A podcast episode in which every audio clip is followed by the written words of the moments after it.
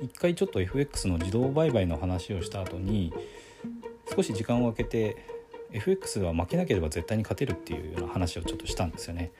でそれちょっと なぜ途中でそんな話をしてまた今自動売買に来たかなんですけども、自動売買もですね負けなければ勝てるんですよね。基本的には勝つことを目的に作られているので、資金率とかロットの設定ですね、どれぐらいリスクにさらすのか、そのあたりをちゃんとコントロールしていけば勝てる可能性が高いんですよね。ちゃんとしたプログラムであればっていうことなんですけども、で、負けなければ絶対勝てるっていうのは資金を溶かさないことなんですよね。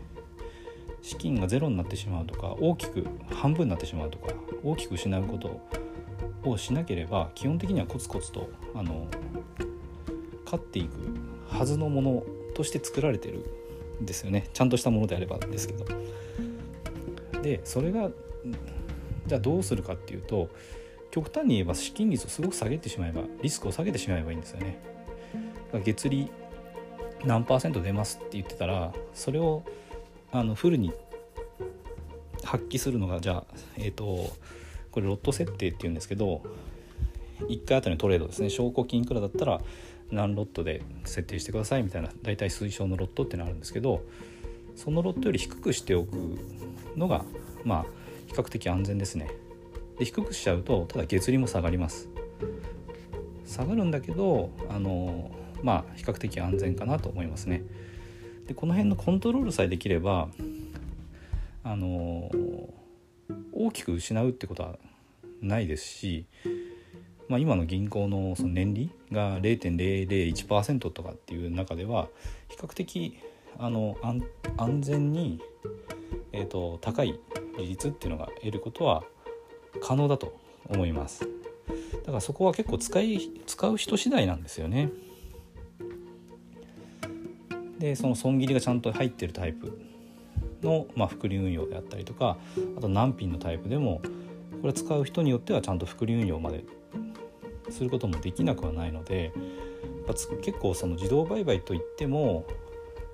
使う人の力量って出るんですよね。だからちゃんとそうですね、やっぱ投資家としてのマインドを持ってやるってことが必要ですね。ロットを上げると一時的な利益出るんですよ。だからこれってすごいじゃん、このままどんどん複利で増やせばすごいことになるなと、数ヶ月後にはもう億万長者だみたいな計算上はなったりするんですけど、それをやってるとお金を全部溶かしちゃうんですね。だからそうならないようにちゃんと冷静にバルサナの参画率とかそういうところを把握して自分でコントロールして運用するってことが大事なんですね。だからそうですね、1回1回のトレード自体は全く感情もないプログラムをやってくれるんで、そこはすごくいいんですけど、ロット設定とかそういうところですね、そのあたりは自分の感情を入れずに欲望をそのままにやるとロットを大きくしちゃって負けるってことが出てくるので、ちゃんと様子を見るですね。自分の資金がいくらで、じゃあロットをいくつにする、そこをちゃんと自分の責任で設定できる人が自動売買っていうのは使えると思います。それからあとはですね、いいロジックでも負けやすい相場ってあるんですよ。でこれは指標って言われる時ですね、例えば大統領選挙があって結果が開票になる日とか、あとは FRB とか FOMC とかの議事の要旨が出る日とかですね、雇用統計が出る、アメリカの雇用統計が出る日とか、そういう時ってその瞬間ものすごく相場が動きます、動くことがあります。でそうすると自動売買ツールとかです、この想定している値動きの幅を超えてくるので、上に動くか下に動くか、これ五分五分なんで、勝つこともあれば負けることもあるんですね。だけど自動売買ツール、それ勝率 70% ぐらいのポイントでエントリーしたとしたら、そのせっかくエントリーしたものが勝つか負けるかが五分五分になっちゃうんですよね。だからこれって損してる方向に行ってしまうので、そういう時は指標の時は止めるとかですね、そういう細かな注意も結構必要になってきます。だから使う人次第ってところは結構あるので、やっぱり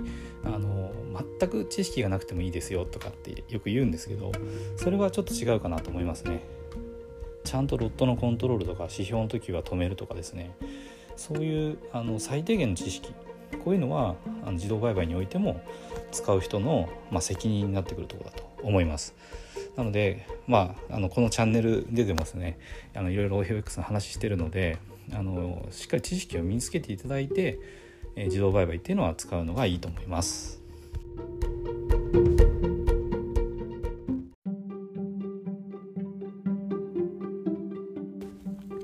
今回も最後まで聞いていただいてどうもありがとうございます。チャンネルの説明ページに私がどんな人間なのかを知ってもらえる1分半ほどで読める簡易プロフィールのリンクを貼っています。公式 LINE のリンクも貼ってあります。こちらでは相談も受け付けていますので、ぜひ登録してください。サラリーマンが最速で経済的自由を得るには FX と不動産投資を組み合わせるのが最適と考えて投資を行っています。簡単に説明すると、 FX で少額の資金から複利の力で増やしていき、ある程度の資金ができたらその資金を使って不動産を良い条件で購入していくという作戦です。私が実際の経験から得た不動産投資と FX に関する役立つ情報を配信していきます。この配信がいいなと思ったら、ぜひいいねやフォローをお願いします。ではまた次の放送でお会いしましょう。